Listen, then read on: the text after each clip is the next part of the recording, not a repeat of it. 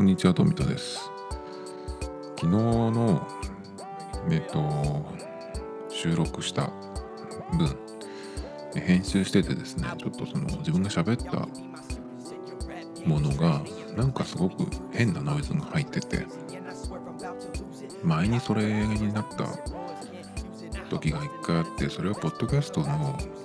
収録じゃなくてですね、 YouTube に上げようかなと思ってた動画を作ってた時なんですけど、それっていうのは iPhone の画面を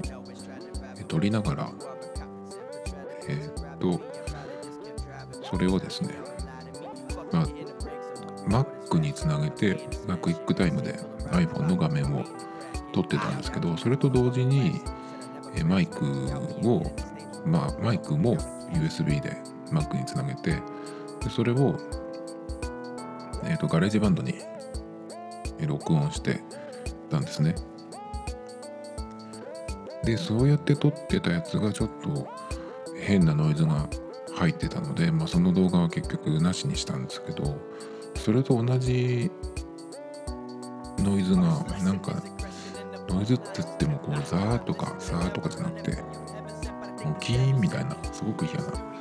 音が入ってて、あの後ろに ビージーエム が入ってる時にちょっとすごく嫌な音がしてたんで、なんでかなと思って、まあ一応その思い当たるのは、両方ともまあ両方の場合とも Mac につなげて、えー、録音していた時の音だったので、ちょっと今回はあのこのマイクはライトニングケーブルもついていて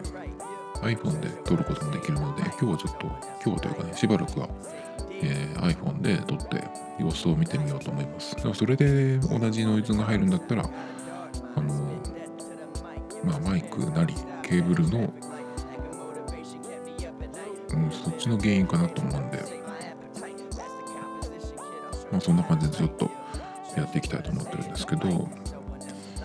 今日は本当だったら、あのー、今このポッドキャストのためにちょっとニュースの回も作ろうと思って、じゃあそのニュースをね、あの集めるためにあのいろんなアプリを試してみようっていうのを昨日やってたんですよ。で、まあいくつかあの使うアプリが決まったところで、じゃあその中からいろんなそのニュースを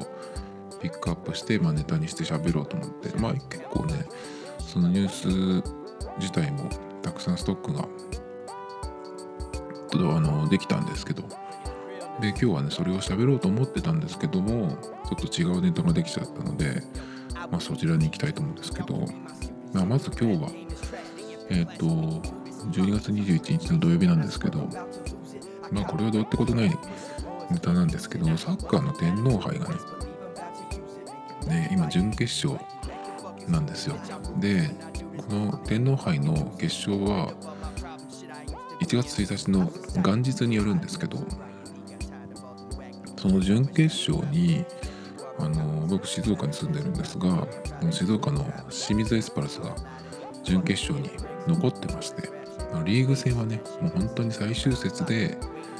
えー、ギリギリ残留が決まったっていうようなチームなんですけど、まあ、天皇杯は勝ち進んでいたみたいで、あのー、準決勝までね今日戦ってたんですけども、その試合を見てたんですが、あ見事に負けまして、えー、結局ねその元日決勝はかなわずっていう感じだったんですけど、今日対戦してた相手がですね、ヴィッセル神戸、楽天がお金を出しているところですね。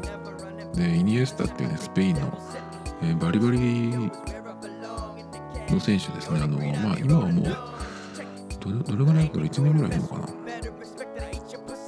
急にね J リーグにイニエスタが来るのかっていうところから始まり、もうすっかり、えー、神戸の選手っていう感じなんですけど、まあそのイニエスタの、ね、試合がね元日に見られると思ったらまあいいかっていう感じで、まあ、本当はね、えー、あでもなんか解説の人もね結構そのエスパルスが今期ね、その苦しんでやっと残留したっていうのがまあ分かるっていうようなねことを言ってましたけど、まあ全然違いましたね。神戸とは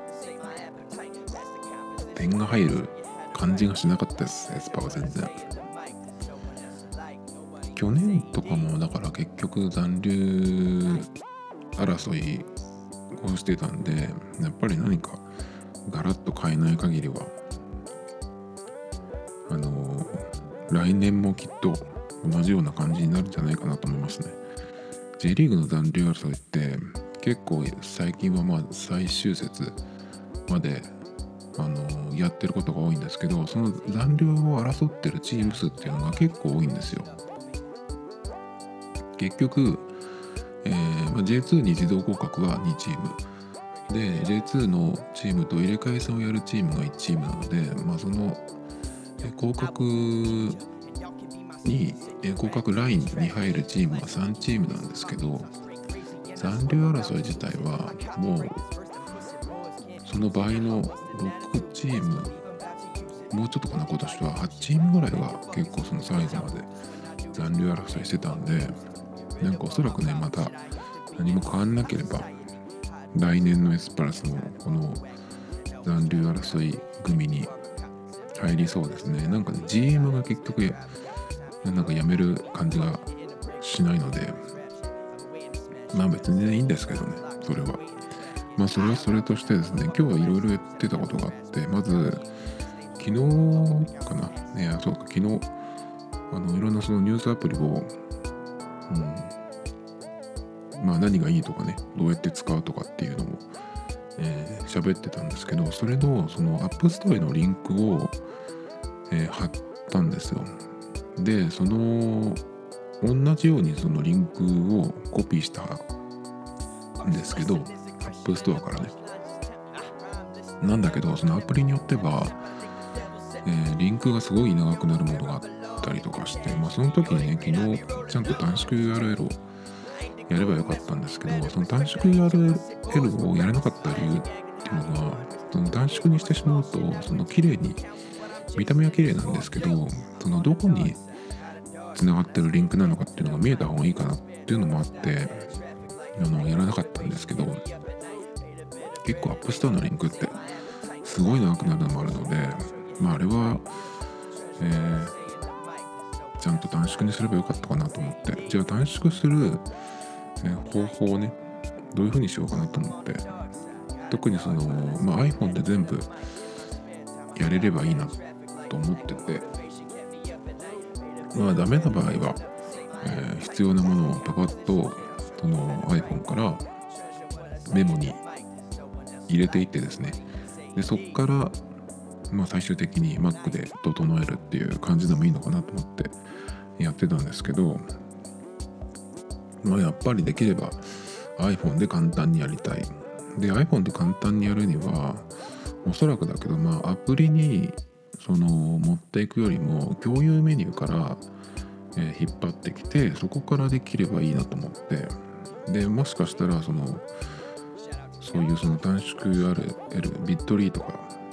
のアプリを入れがあって、それを入れたら、えー、共有メニューに来るのかなっていうのと、もう一個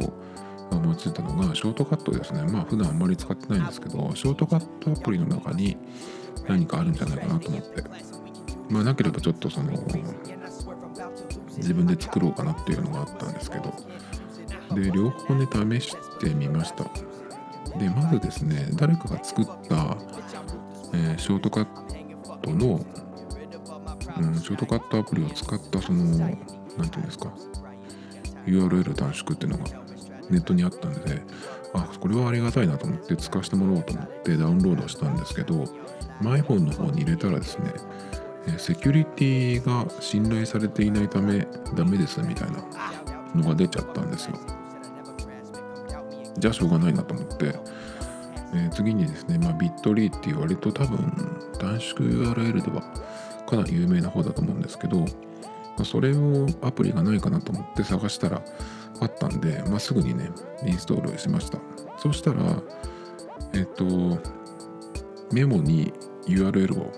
入れた状態で、その ユーアールエル を iPhone で長押しするとそのメニューみたいなのが出てきてですね、その下の方に行くと、えー、短縮するっていうの ユーアールエル を短縮するっていうメニューが出てくるの で, でそれをタップするだけで勝手にそのビットリーにあののアプリに持っていくとかじゃなくて、その場で短縮してくれて、でなおかつそれをクリップボードに入れた状態にしてくれるんですよ。これがすごいありがたくて、まあ、そうするとそのメモアプリを開いてるだけなんですね。メモアプリを開いてるだけで、えー、と ユーアールエル を長押しして、ね、下の方にこうスライドしていって、で ユーアールエル を短縮するっていうのもそれで終わりなんですよ。あとはだからそこに短縮した ユーアールエル を、まあ、ペーストするだけっていう感じなんで、あ、もうこれでいいかなと思って、まあ、だけど一応ねショートカットアプリにもあるのかなと思って、まあ、あればね、えー、ちょっとやってみようと思ってそっちも一応やってみました。だけどこのショートカットアプリっていうのはあのかなり前ですけど Mac に Automator っていうやっぱりそういうなんかそのコマンドを組み合わせて自分でショートカットというかその複数のアクションを一発でやるっていうのがねあったんですけど、なんかそれの頃とあんまり変わってなくて、その使い方というかね中身がなんかあんまりその普通の人には馴染みのない感じのそのやり方で、ちょっとなんかプログラムとか分かる人じゃないとちょっと使いにくいんじゃないっていうのも、もちろんそのプログラムが言語が出てくるわけじゃないんだけど、ちょっとその分かりづらいですね。で久しぶりにショートカットアプリを立ち上げたんですけど、ちょっと新しくなってて、その下のタブのところにですねオートメーションという項目ができてました。でちょっと触ってみたんですけど、まあこれ正直さっぱり分かんなかったです。何をするのかということで、えー、一応まあそれでねこのオートメーションじゃなくてショートカットを使って前に自分で作ったやつがあったんですけど、でそれ作った時はあのちゃんと作動動作してたんですけど、今までできてたやつがなんかできなくなっちゃってるのがあるんですね。なんかそういうそれがなんでなのかちょっとわからないんですけど、だから結局このショートカットってその Apple がそのアプリの中で用意してるものしか使えないのか、自由に作れるものなのかっていうのもなんかいまいちちょっと僕にはよくわからない、はっきりしないですね。で結局その ユーアールエル 短縮するのもどうやって作ればいいのかなってのは分かんなかったんですが、まあ、これに関してはその出来上がってるサンプル的なショートカットの中にあったんで、まあ、そのまんまそれをその選択して、まあ、自分のそのショートカットに追加するっていうのをやっただけなんですけど、まあそうしたらですね、さっきのその共有メニューの中にあのこの ユーアールエル をショートカットと短縮するっていうメニューも出てきたので、まあ、これもさっきのと同じようにできるんですけど、さっきのそのビットリーを使う場合とちょっと違うのが、このショートカットの方を使うと、えー、一旦ですねそのショートカットアプリの方が起動するような形にちょっとその画面が一瞬変わります。で、まあ、すぐ戻ってくるんですけど、なのでまあビットリーの場合は特にその画面が動くってことはなかったんですけど、まあ、このショートカットを使う場合はまあ、結果は同じなんですよ。あのー、短縮 ユーアールエル を作ってくれて、それがクリップボードにコピーされた状態になるっていうのは一緒なんですけど、でそんなに別に、あのー、ショートカットの方は時間がかかるとかっていう感じでもないので、ただちょっと一瞬こう画面が映るっていうだけですね。まあどっちでもいいのかなっていう感じですね。で出来上がる ユーアールエル がちょっと違います。あのショートカットの方を使うと エイチティーティーピーエス コロンスラスラの後に アイエスドットジーディー でスラッシュで、まあ、まだアルファベットが続くっていう感じなんですけど、まあ、そんな感じで、まあ、一応どちらでも使えるので、これで、まあ、あの ユーアールエル は iPhone だけであの簡単に、ね、まあ、短縮して綺麗にリンクがこれで作れるようになりました。で、今日もう一個やってたことがあって、まあ、これを見つけてしまったから今日はニュースの回をやめたんですけど、あのー、多分チャープって読むと思うんですけど、チャープ にてんゼロ っていうアプリを見つけて、これが何かっていうと、まあ、iPhone 用のアプリであり、Apple Watch 用のアプリって言った方がいいのかな。えーとですね、これが何かっていうとですね、Apple Watch で Twitter を使うことができるようになるアプリです。で、最初、えー、Apple Watch が出た頃ですか、あの Twitter の公式アプリみたいなのが確かあったみたいなんですけど、まあ、早々にやめてしまったみたいな。最初は Apple Watch 用のアプリで確か Google マップとかもあったみたいなんですけど、Twitter とかもね、えー、やってたんですけど、まあ、今はなくなってしまってですね、えー、通知は Apple Watch の方にその Twitter から来るみたいなんですけど、まあ、ツイートしたりとかそのタイムラインを見たりとかっていう、その Apple Watch 上で Twitter を使う、普通に使うっていうのはできないですね。だけどこの Chirp っていうアプリを使うと、ほとんど同じように普通に Twitter が使うことができます。で、なんで僕これを、えー、見つけたかっていうとですね、まあもともと、えーっと、今はそんなにそのツイッターで知らない人とこうコミュニケーションしたりとかっていうことは全然しなくなりました。前目はあのかなり前ですけど、何年も前ですけど、あの普通にね、そのツイッターを使っていて、全然知らない人とね、その会話したりとかっていうことを楽しんで、えー、まあ普通のツイッターの使い方だと思うんですけど、そういうのやってたんですけど、まあ最近も全然、えー、結構そのその時やってた人も結構やめてしまったりとか見なくなったりして、まあ、僕もそのアカウントをもう消してしまったので、まあ普通にツイッター使ってないんですけど、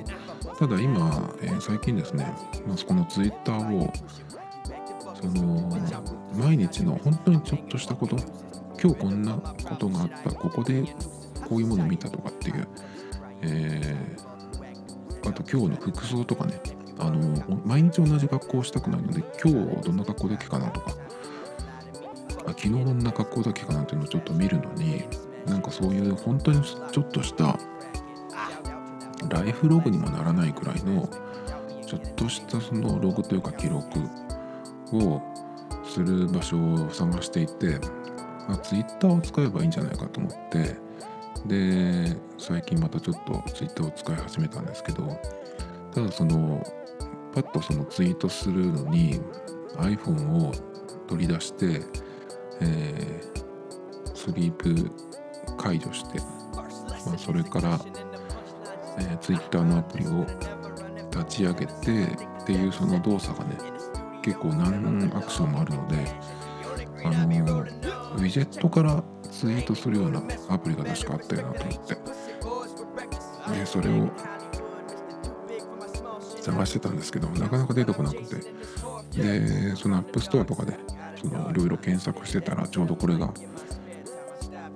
見つかったんですよ。で、なんだろうと思って、ね、検索していったら、このチャープっていうアプリはですね、まあ本当にもう丸々、えー、Apple Watch 上で Twitter が普通に使えるっていうアプリで、でただ普通に使うとこれ、えー、と課金しないその無料バージョンと、アプリ内課金でプロバージョンにするっていうのとあるんですけど、プロバージョンにしないとツイートができないです。ツイートができないのと、あとリストを見るのとか、あと ディーエム を見るのも、えー、できません。フリー版、無料版でやるのは、まあ、タイムラインを見ることと、えー、自分に来たメンションを見るっていうのはできるんですけど、まあ、その他に関しては、えー、プロ版にする必要があります。で、プロ版にするには値段がみっつあって、これどれを選んでもいいんですけど、日本円だと今さんびゃくななじゅうえん、よんひゃくきゅうじゅうえん、ろっぴゃくじゅうえんのうちどれかを、えー、お支払いくださいというふうに書いてあります。で、サブスクリプションではないので、いっかいね、この金額どれでもいいから、えー、払えばいいっていう感じなんですよ。で、まあだから寄付みたいな感じですね、これは。まあもちろんそんないっぱい払ってくれば嬉しいけど、えー、さんびゃくななじゅうえんでもいいよっていうようなね、すごくそのなんかありがたい設定で、でこれを、えー、これでですね、まあ、課金してプロバージョンにするとツイートができるし、返信ができる、それから ディーエム が見れて、キーワード検索もできるし、それからですね、まあ、コンプリケーションに、えー、入れて、そこでそのツイートを見れるっていう風になります。で、コンプリケーションがえっとプロバージョンにしてなくてもコンプリケーションを置くことはできるので、そこからね、あの起動するっていうことはできます。なので、まあ僕最近 Google Keep をよく使ってるんですけど、 Google Keep はコンプリケーションがないので、あのデジタルクラウンをして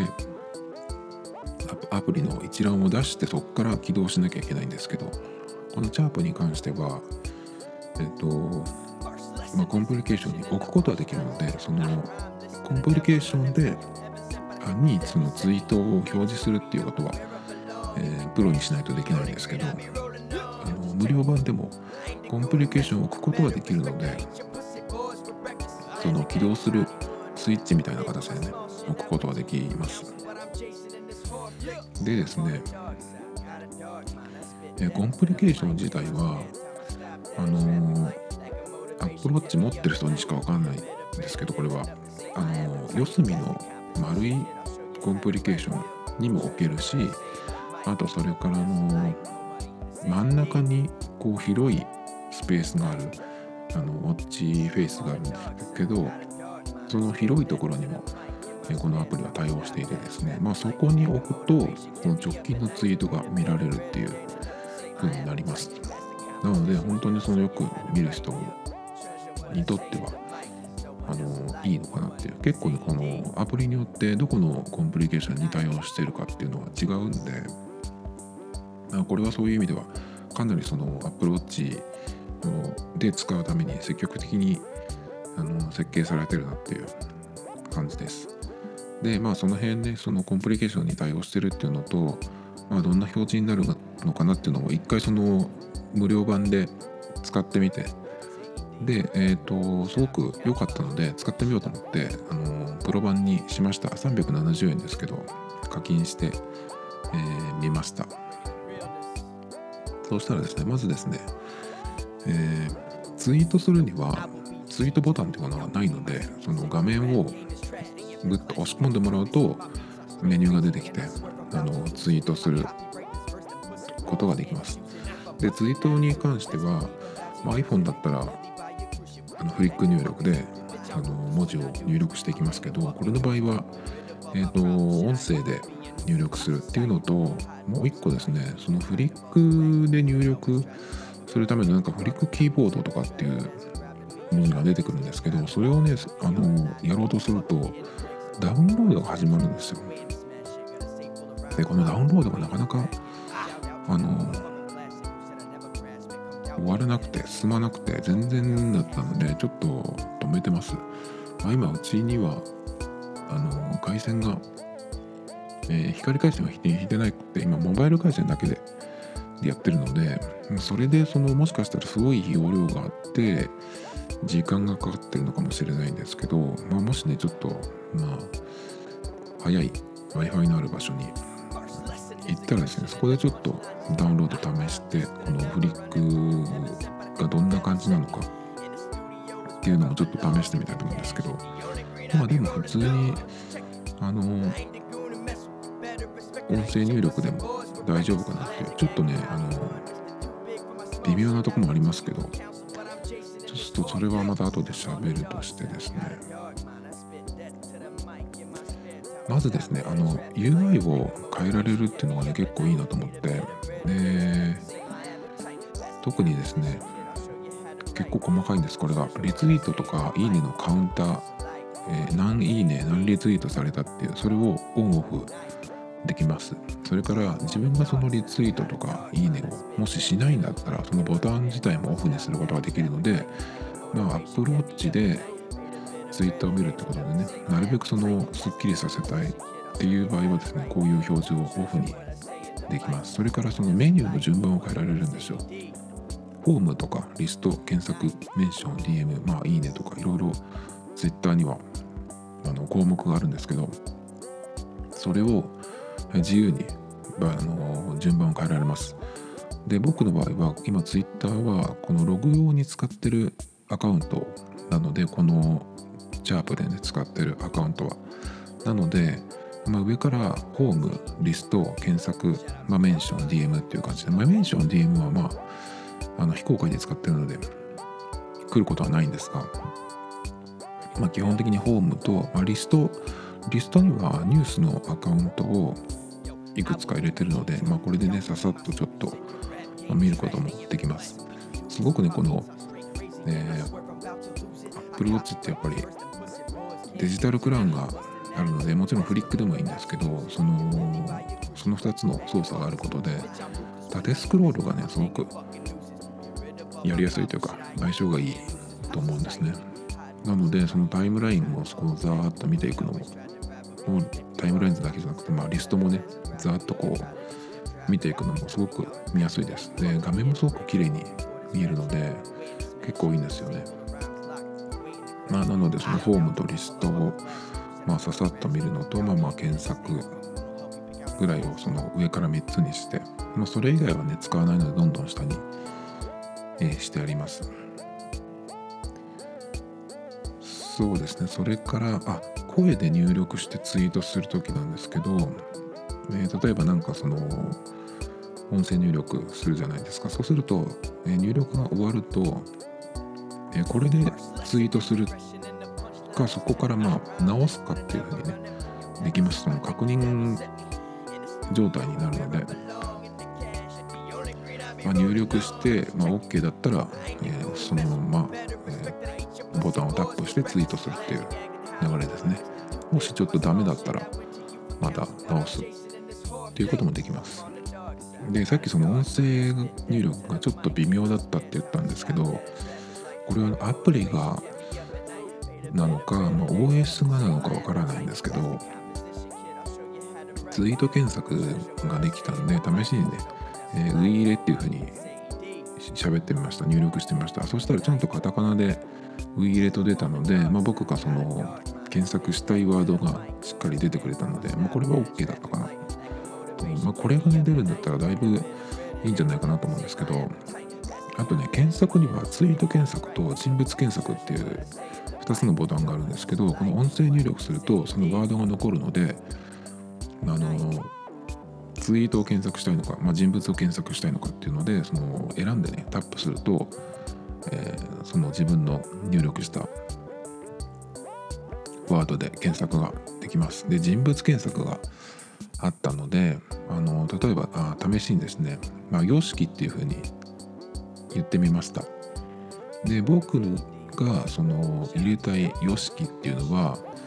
カタカナで YOSHIKI もしくは、まあ、こっちの方が本命ですけどローマ字でね ワイオーエスエイチアイケーアイ で YOSHIKI って入れてくれると、あの X Japan の YOSHIKI さんになるはずなんで、まあ、それを期待して YOSHIKI っていう風にその音声入力で、えー、入れたんですけど、そしたらですね出てきたのがあの女の人の名前みたいなのが出てきたんですよ。ゆきさおりさんのえゆきの字が出ました。あのー、なんていうのこれ田んぼの田の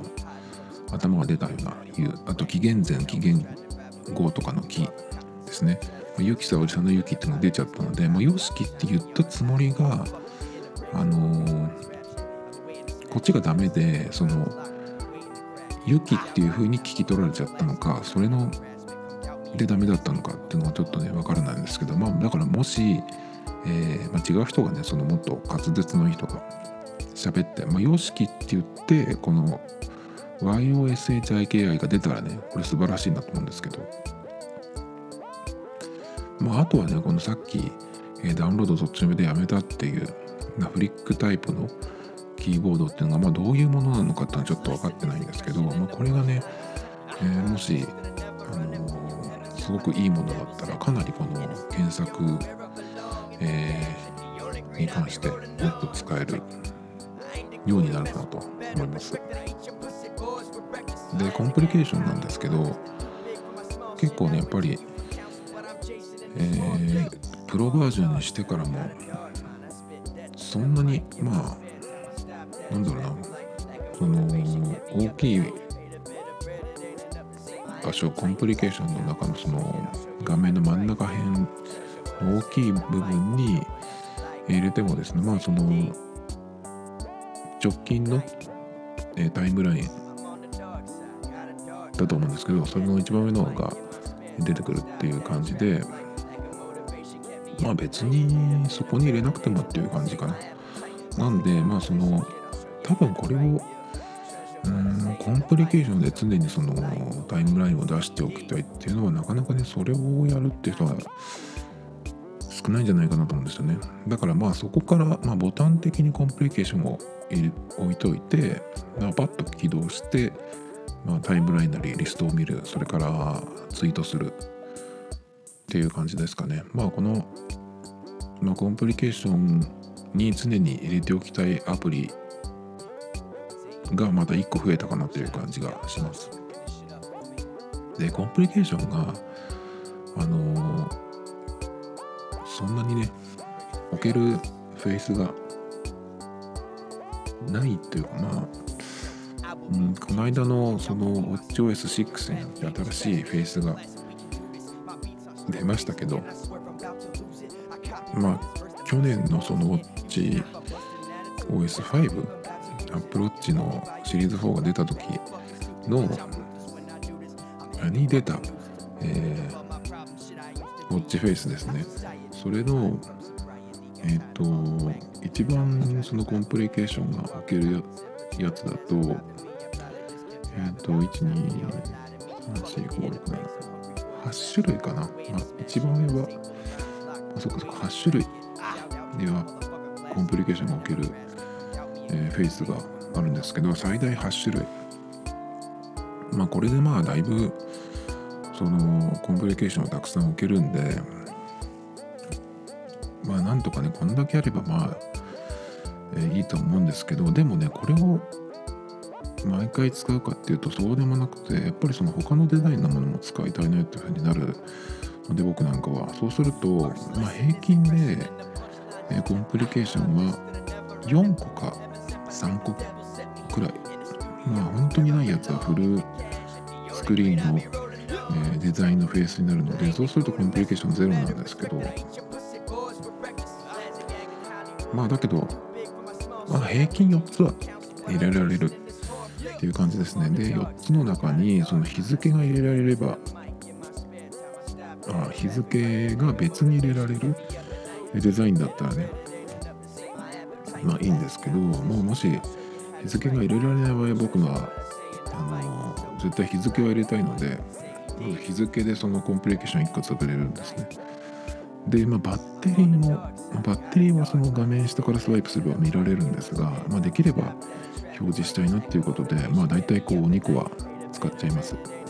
それでね、そうするとあとふたつしか残ってないんだけど、まあ、平均よっつっていう感じなんで、平均よっつっていうのはその周りに置くタイプですね。周りの四隅に置くタイプでよく使うのは、まあでも気温とか降水確率とかちょっと置きたいなっていうふうになるので、まあこの辺はね、えー、天気アプリを開けば、まあ、そんなに急ぐものでもないのでいいんですけど、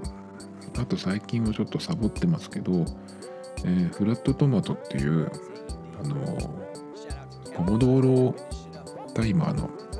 アプリもよく使ってます。まあこれはまあ外にいるときは使わないので、まあ、必ずっていうわけではないんですけど、まあ、こんな感じで平均よっつだと、まあ、大体その日付とバッテリーでにこ使いたいなっていうようになるので、あとにこになっちゃうんですよね。そうするとそのいっこのフェイスでコンプリケーションを、え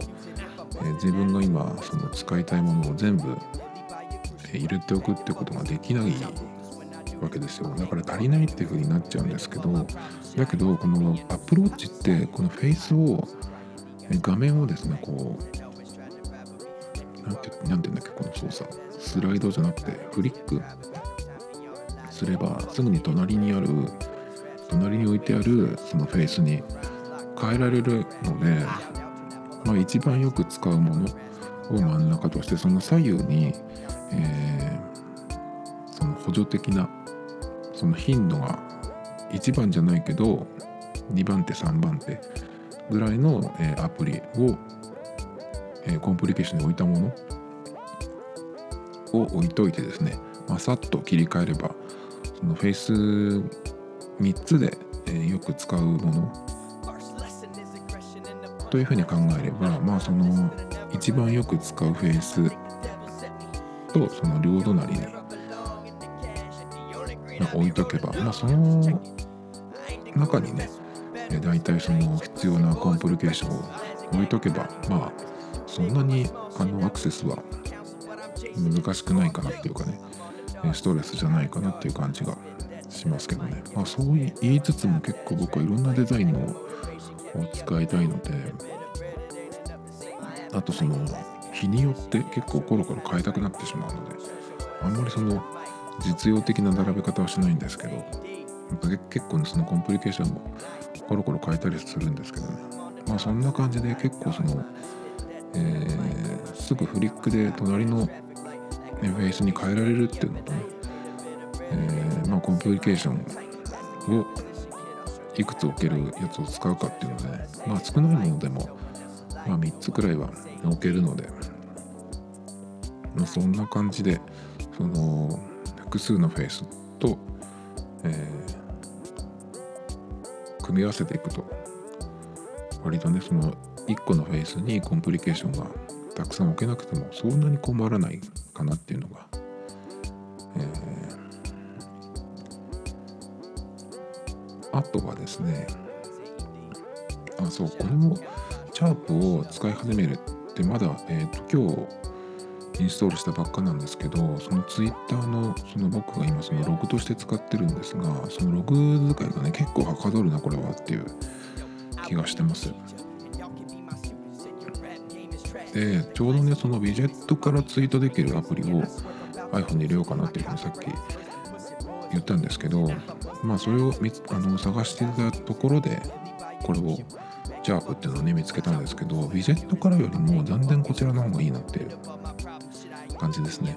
まあ音声入力をあの上手にやらないといけないっていうのはもちろんあるんですけど、まあ iPhone をそのために出さなくていいっていうのはねやっぱり楽ですね。 Apple Watch 使い始めて一番そのあのいいなっていうふうに実感したのが、バッグとかポケットから iPhone を出さなくていいっていうのがやっぱり一番良かったことなんですよね。でバッグの中に、えー、iPhone を入れとくっていうのは春夏シーズンの方が多いんですよ。っていうのは上着を着ないので、そのポケットっていうとパンツのポケットに入れることになるんですけど、結構その iPhone がでかいんで前のポケットもそうだし後ろのポケットに入れてもそうだし、やっぱりその存在感がありすぎて重たいので結構邪魔なんですよね。なので、まあ、バッグに入れることになるんですけど、で秋冬になると、まあ、コートのポケットとかに入れて歩いてることも多いんですけど、ただ寒くなってくると手袋をしてるので今度そのポケットに入れておけばバッグに入れておくよりかはその取り出すのは早いんですけど、やっぱりその手袋問題があるんでやっぱりねちょっとまあ iPhone を取り出さなきゃいけないっていうのが Apple Watch がないと iPhone を取り出さなきゃいけないっていう状況ができるので、まあ、どっちにしてもその、まあ、iPhoneを取り出さなくていいっていうね、特にそのツイッターは最近はまあなるべくその公式アプリを使ってくれっていうような感じになってきてるんですけど、公式アプリをを使うってことは、まあ、さっきも言いましたけど、まあ、iPhone を取り出してスリープ解除して、えー、立ち上げてみたいなことをやらなきゃいけないんですけど、これだったらね、一応そのまあ手袋してても、まあちょっと親指でも何でもいいんですけど、指一本出して、えー、コンプリケーションから起動して、まあ、グッと押し込めばすぐね、あのツイートができるんで、まあ、ログとして使うにはね、かなりこのチャートは相性がいいかなと思ってます。まあそのツイッターのログ使いなんですけど、あとはですね、まあ、カレンダーみたいカレンダーみたいな感じで、そのいちにちぶんのツイートをまとめてくれるっていうようなね、なんかそういうのがあればいいなと思って、まあ、アプリとかでも探してるんですけど、なかなかなくて、あってもその非公開赤だとダメとかっていうのがあって、なかなかちょっと見つかってないんですよね。ブログサービスでいくつかね、そのツイッター連携しておいて、まあ、自動でそのいちにちぶんの、えー、自分のツイートをそのブログとしてポストしてくれるっていうのもあるみたいなんですけど、どれにしようかなっていうのと、やっぱその非公開赤っていうのがね、ちょっとネックになってるんですよ。で、非公開赤で使ってるってことは、そのいちにちぶんのツイートをポストしてくれたそのブログ自体も鍵かけないといけないんで、そうするとまあ見るのがまた面倒になるのかなっていうのもあって、ちょっとね、なかなかその、まあ、まだ本気で調べてないんですけど、まあだけどこのそのチャープでね、まあいっしゅうかんにしゅうかんぐらい前とかだとかなり遡らなきゃいけないんですけど、いっしゅうかんぐらいだったらこのささっとね、まあそのツイッターとかこのチャープで遡ればね、まあ分かるので、まあそれでまあとりあえずはいいかなっていう感じがしてます。なんかちょっといい方法ないかなと思って、スクラップボックスとかもね、なんかこれうまく使えればいいかなとか思うんですけど、何かちょっと見つけたいなと思ってます。